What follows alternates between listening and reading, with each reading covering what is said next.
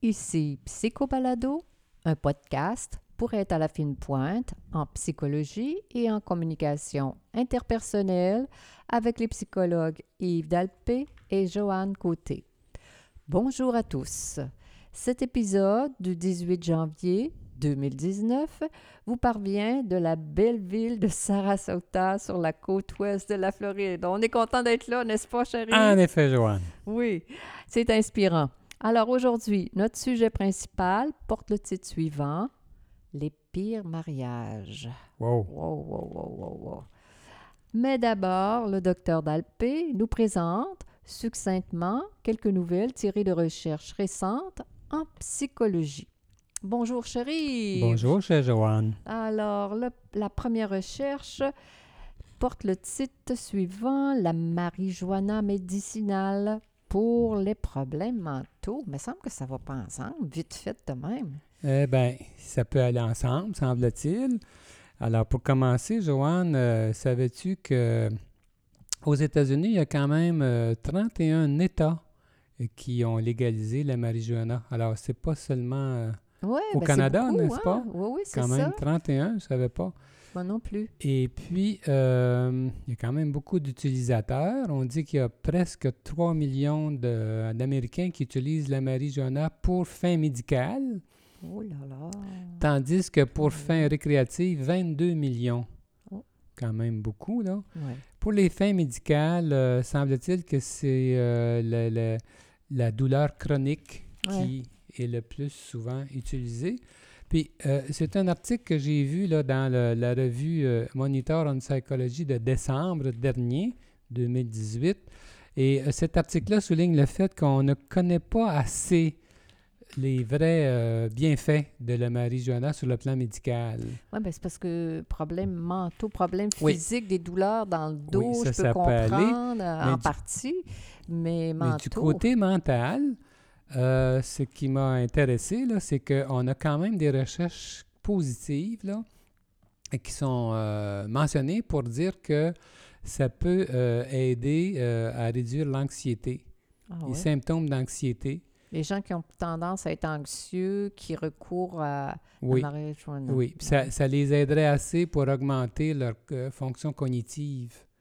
Et puis, ça les empêcherait de prendre des, médi- des, mé- des- des médicaments Des- contre l'anxiété. Oui. Bon, ben, c'est pas mal pareil. Hein? Ah, Hein? Et peut-être qu'il y a un lien avec l'effet placebo, qui sait, à long Je ne terme. sais je pas. sais pas. Alors, il y a bien des points d'interrogation. Hein? Vous pouvez sentir ma, peut-être ma résistance à, à encourager les gens à recourir à la marijuana pour euh, des problèmes euh, d'anxiété. Ceci dit, l'effet négatif d'Instagram chez les femmes, qu'est-ce que Ben oui, c'est une recherche encore là qui. euh, Les va- réseaux sociaux, là, hein, Instagram, tout ça, ça, Oui. ça fait partie de cette grande famille. Oui, c'est qu'on a réalisé dans, lors d'une recherche euh, que euh,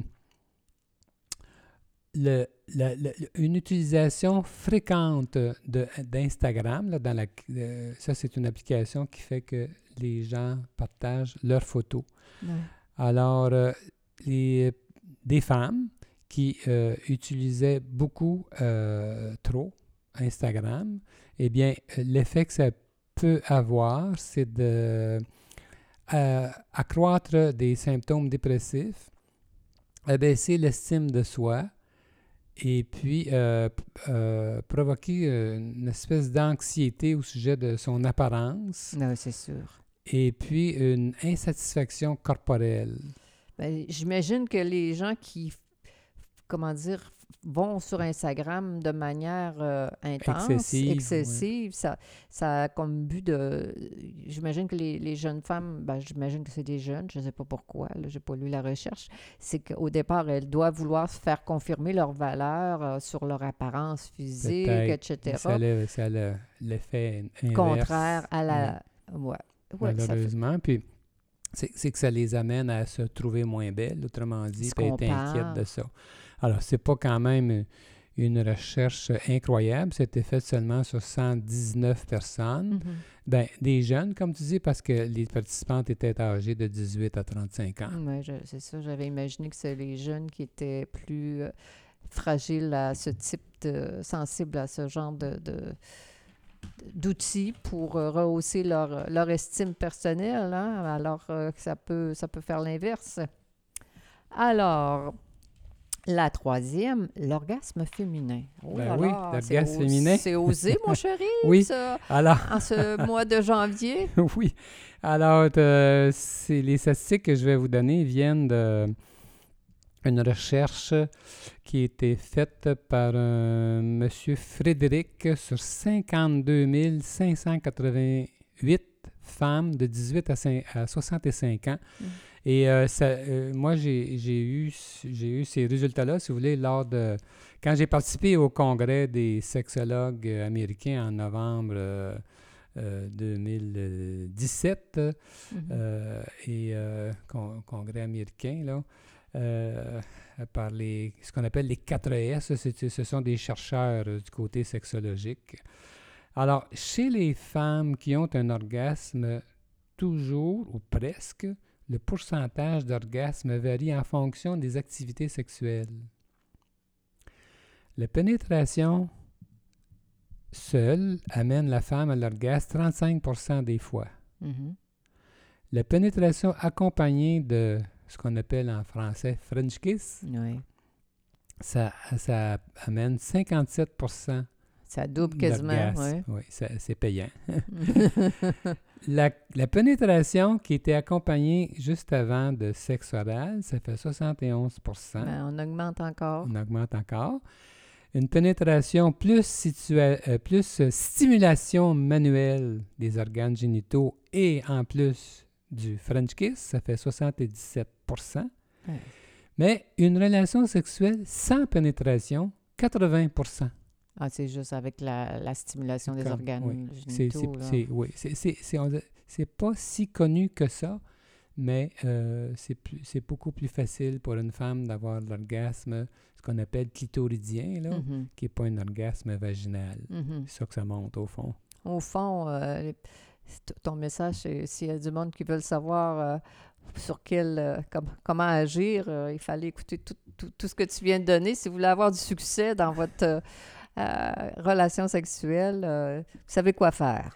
Alors, ça venait d'un congrès à Atlanta que j'ai suivi là, c'est en novembre 2017. C'est intéressant. Je trouve que d'en parler comme ça ouvertement, ça démystifie. Puis euh, euh, on a intérêt à savoir toutes ces choses-là comme être humain, là, puis que ça soit pas secret, puis compliqué, puis euh, qu'on soit capable de se faire plaisir euh, les, les deux partenaires. Là. Ça- hein? Alors, Absolument, Joanne. Bon, j'arrive. Passons maintenant à notre sujet principal intitulé Les pires mariages. Oui, Eh, Seigneur, c'est vrai que ça existe des combinaisons qui sont gagnantes, malheureusement. qui sont gagnantes heureusement, Heureusement, excuse, plutôt, excuse-moi. et son contraire, des combinaisons dites non gagnantes, je vais dire ça comme ça, Ouais. c'est-à-dire des gens qui se choisissent plus par complémentarité, peut- Dysfonctionnel, mettons. que par, euh, comment dire, Bien, malheureusement, euh, les gens qui fonctionnent moins bien se choisissent les, les- Entre eux. entre eux. les Alors. gens, les styles qu'on dit confiants, les personnes qui ont eu la chance sur la Terre d'être bien aimées puis d'être en sécurité. Ils vont se choisir entre eux. Entre eux, la gang se choisissent entre eux autres. Alors, Puis ça ceux fait qui des, fonctionnent moins bien les, les autres non confiants et les styles anxieux. ont tendance à se choisir entre eux. Ça peut arriver qu'une personne fonctionne, man- fonctionne mieux que l'autre, Un des Mais deux. un des un deux, style confiant avec un style non, non confiant, confiant. mettons, mais ça, ça fait une insatisfaction maritale. C'est ça que la recherche montre. hein. Oui, oui. Puis, ah, bon, on sait que, bon, il y a beaucoup de pairage, là, du côté des, des, des troubles de personnalité. hein. On va re- retrouver facilement telle sorte de personnalité avec telle autre sorte de personnalité. Les gens vont, se, vont être en complémentarité. Mhm. Par exemple, on va retrouver un obsessionnel compulsif assez souvent c'est quelqu'un ce qui est axé sur les devoirs, sur les obligations, sur le travail et tout ça. Mm-hmm. On va retrouver souvent une personne comme ça mettons, un homme avec une femme qui est plutôt histrionique, axée sur euh, les apparences, sur les, émotions, le, plaisir, immédiat. Alors, ce que l'un, euh, l'homme manque de plaisir dans sa vie, de spontanéité, euh, tandis que la femme, de son côté, qui est histrionique, va manquer, elle, plutôt de... de, de, je sais pas, un contrôle sain ou de... De, de, de, rationalité, même. Le thinking versus le feeling, on va dire ça comme ça. Alors, les deux, les deux vont se complémenter, complémentent. Voyons, le bon mot, ça serait c'est compléter, disons, à partir du manque, à partir du manque de chacun. Exactement. Alors, chacun voit la, compétence de l'autre qui lui manque et puis ça le. Ça chacun euh, peut espérer apprendre de, un de l'autre, ce qui est naturel pour un, l'autre euh, de façon inconsciente. Là, ça s'est assuré apprendre de, de, de, notre partenaire. Mais ça peut faire un temps, là. Hein. Règle générale, ce qu'on voit si... C'est le problème. Une autre paire qu'on voit souvent, Joanne, c'est un narcissique avec une dépendante. Ah, hein, le narcissique qui est trop imbu de lui-même et puis la dépendante qui est euh, toute euh, admirative euh, Exactement. devant sa capacité d'affirmation. devant ce Dieu qu'elle a devant elle ou qu'il a devant elle, parce qu'aujourd'hui, on, on, les on, voit de, plus en plus de jeunes femmes euh, narcissiques, il hein, faut bien le ah, dire. sûr, ça, La société euh, vrai, a changé, là, les, rôles euh, professionnels, les femmes ont évolué au sein de leur, comment dire, de, leur rôle comme sur le marché du travail et ça nous frappe, ça, nous, Joanne, hein, de voir à quel point les femmes ont pris énormément de... De torque, de pouvoir. on peut dire ça, puis qu'on on, on voit parmi nos clients là, que la femme peut dominer oui. Euh, beaucoup plus. On ne voyait pas ça avant. Non, ça, non quand on a commencé à travailler, c'était pas le cas. On peut avoir une femme très narcissique avec un homme dépendant. Avec un homme dépendant, oui. C'est pas... Bon, alors... Mais en général, il faut quand même dire que quand on reçoit des couples, c'est sûr que nous, on n'est pas on n'est pas intéressé euh, surtout par l'évaluation, les diagnostics et tout ça.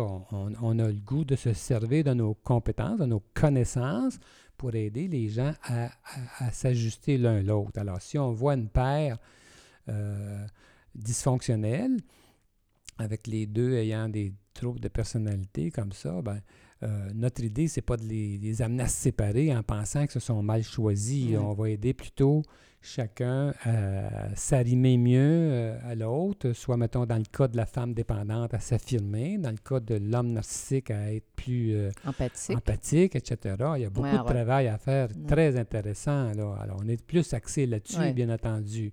Parce que des fois, c'est, je dis souvent, la petite différence qui fait toute la petite la différence. Absolument. Euh, en termes d'évolution. Oui, en termes d'évolution. Comment, comment, quand les deux sont, sont motivés ou, ou, que le trouble n'est pas trop, comment dire, rigidifié ou que les gens sont. C'est pas trop euh, détérioré, là, le trouble. Ben, souvent, euh, on a vraiment des beaux résultats. Hein? Absolument. N'empêche que il y a quand même des pairages conjugaux. oui, des pairages conjugaux. Conjugaux qui sont particulièrement pénible. Alors, quand on dit les pires mariages, on veut faire référence à ces, ces, ces là qui sont particulièrement euh, difficiles, désagréables. Euh, j'ai pris ça, moi, dans un auteur, euh, auprès d'un auteur. Jones et Stewart. Jones et Stewart. J'avais assisté à une conférence qui avait été présentée sur cette question-là dans un congrès à San Francisco ça m'avait ça m'avait intéressé parce que je, trouve que ça a beaucoup de sens. Un des pairages, c'est que quand on retrouve un homme paranoïaque avec une femme histrionique. Ouais. Un homme paranoïaque, c'est quoi? C'est quelqu'un qui est méfiant naturellement, qui a besoin beaucoup d'être assuré, qui, qui, qui va voir, je ne vais pas dire du mal partout, là, mais qui, qui est sensible à la, à la méfiance. Là. très méfiant. Très méfiant, beaucoup plus que la moyenne. Là. Une femme histrionique, c'est une femme qui aime, euh, démontrer, qui aime euh, montrer sa féminité, disons-le comme ça. Oui, il y en a qui aiment démontrer ses beaux charmes. Sa séduction. Un peu partout. Mais alors, ce qui se passe dans, ce, dans cette diade-là, c'est que euh, la femme histrionique, on le sait, elle, ce qu'elle cherche à faire, c'est pas de séduire, c'est pas de séduire tout l'entourage. C'est pas qu'elle a envie de faire l'amour avec tous les hommes qu'elle voit là, quand elle montre ses beaux atouts, là. Euh, c'est parce qu'elle a besoin de se valoriser, au fond. Elle a besoin, le regard de l'autre attire, comment dire, confirme sa valeur. Sa valeur. Elle est faite comme ça. C'est ça. Tandis que l'homme paranoïaque n'est pas capable de voir ça. Lui, il fait de la projection à partir de ses propres désirs sexuels. Il s'imagine qu'elle est en train de séduire tout le monde, alors ça le rend fou. ça amène des conflits. Ça, amène, des, conflits chroniques. Chronicisés. Qui ne euh, s'arrangent pas, là. C'est très, très, c'est malheureux parce que ça, ça c'est une vie de misère, ça, là. Oui, ça peut tourner au drame, ça fait des crises, et puis c'est une c'est un des pires mariages parce qu'entre autres, un paranoïaque, c'est très difficile à vivre de toute façon. Et euh, donc. Euh, et comme on dit souvent, il y a des degrés au niveau de la paranoïa aussi. Là, hein? Exactement, tellement que moi, je pense que la plupart des paranoïaques ne s'en doutent pas qu'ils sont paranoïaques. Hmm. C'est du monde, qui, des gens qui peuvent être quand Fonctionner, même euh, fonctionnels, là, mais ils ne réalisent pas à quel point leur degré de méfiance est, est élevé par rapport aux autres personnes. Parce que nous, comme on voit beaucoup on a vu beaucoup de gens, hein, c'est comme si on, on, le voit, hein, on est quand, même de, de ben d'évaluer euh, d'une personne à l'autre, d'un couple à l'autre. Exact. C'est plus facile pour nous par comparaison de, de voir ces subtilités-là.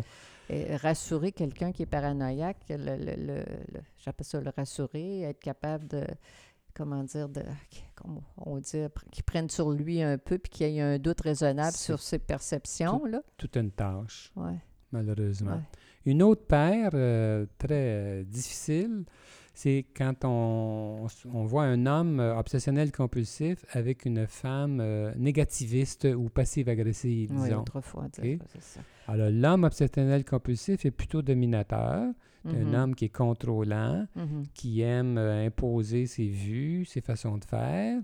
Ben, c'est des hommes aussi qui sont responsable, qui aime prendre en, charge aussi, là, dans un degré, là, qui, qui, qui aime qui pour, plaire à l'autre, qui a beau tout faire, il n'arrivera jamais à contenter sa conjointe. Parce que quelqu'un qui est négatif, que ce soit dans ce cas-ci une femme, son plaisir inconscient, c'est d'être passif et de faire la preuve à l'autre euh, qui, qui, qui, est dans l'erreur, amener l'échec. Dans l'échec, c'est ça. C'est quelqu'un qui a du plaisir dans l'échec, imagine-toi. Ouais, c'est pas gagnant, ça. C'est dur. Parce que c'est des gens, a priori, qui sont gentils dans un Peuvent paraître gentils. Oui, oui.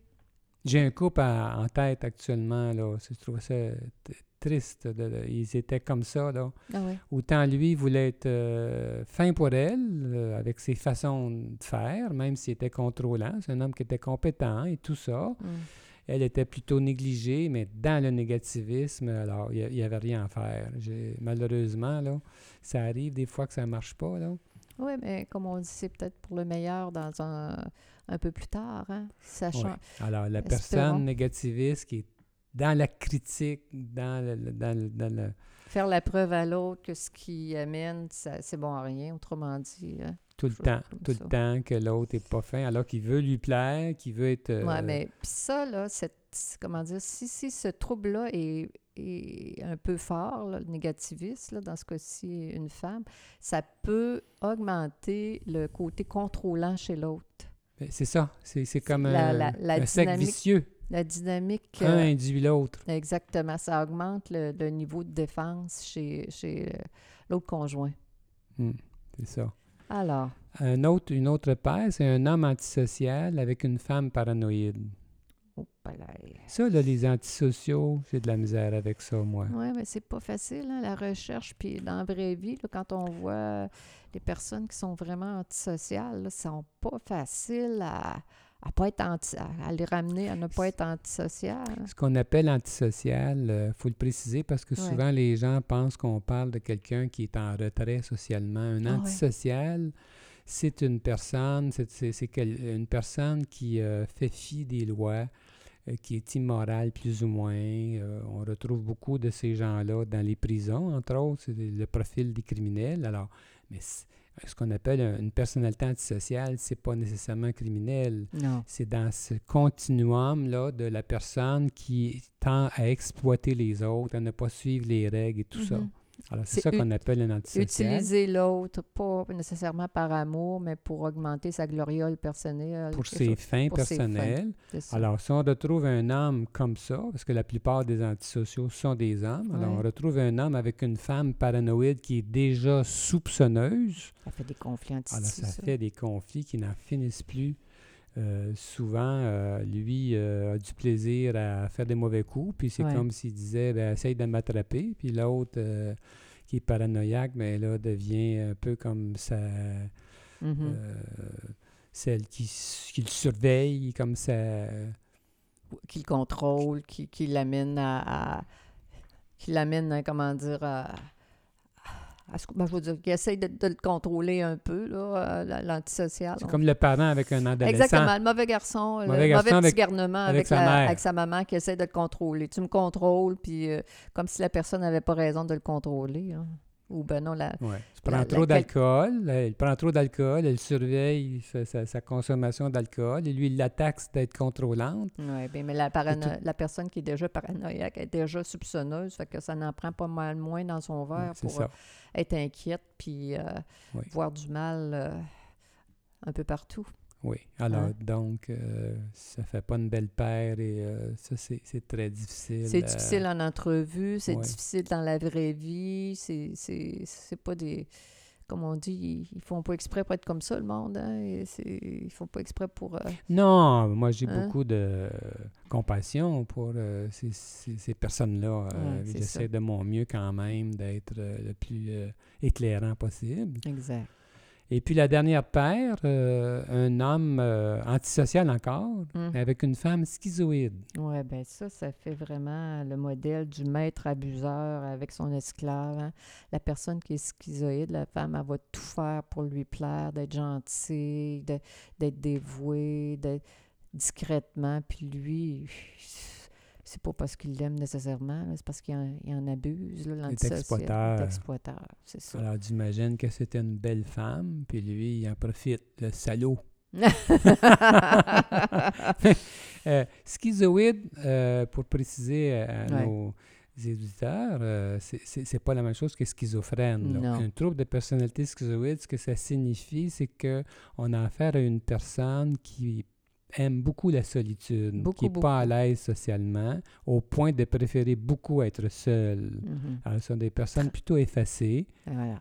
Alors, une femme effacée avec un homme antisocial qui... euh, qui aime être dehors, qui aime Qui, euh, courir, qui qui, aime, aime, les émotions fortes, qui aime, euh, comment dire, euh, dominer l'autre, qui est pour ses fins personnelles. Ouais. euh, tout ça. Alors, ça non plus, ça fait pas des gens heureux. Là. Non, ça fait pitié. Comme je disais dès le départ, les antisociaux, euh, je pense que ça fait pas des conjoints euh, charmants. Ça, sont, sont trop, Malheureusement. oui, ils sont trop exploiteurs. Là. Ils ont trop de gains. Moi, je vois les antisociaux un peu comme des, euh, des, des narcissiques Oui. Avec une dose d'illégal euh, en plus euh, d'exploitation euh, maximisée. Là. Exploité leurs clients. Il y en a, il y a beaucoup d'antisociaux en cravate, là aussi. Ils Ah, pas- mon sont- Dieu, absolument. Ils sont pas tous en prison. Non, non, non, c'est pas... Hein? C'est pas, pas... Non, il- Alors. ça. Malheureusement, le mariage, c'est pas fait pour tout le monde. hein. On pourrait dire ça comme ça non plus, euh, dans le sens que, comme j'ai dit au début de l'émission, les chanceux, les styles confiants, eux autres, euh, le pronostic est meilleur pour eux en, termes de, de, de- bonne vie euh, conjugale et bonne vie professionnelle aussi, alors que les autres, euh, on pourrait dire, euh, sont, sont moins chanceux. Ça suit un petit peu la courbe normale. Exactement, la courbe normale de Goss. euh. À gauche, on a euh, les gens qui fonctionnent très mal. Mhm. Une petite portion, là, Mhm. qu'on- ce qu'on a abordé un peu aujourd'hui. Les quatre. Dans la- ensuite, en haut de la courbe, euh, la moyenne. Et puis à droite, eh bien, on a les gens qui sont particulièrement heureux, les chanceux, les chanceux de la Terre. Oui, oui, exactement. Alors, notre émission est maintenant terminée. Pour chérie.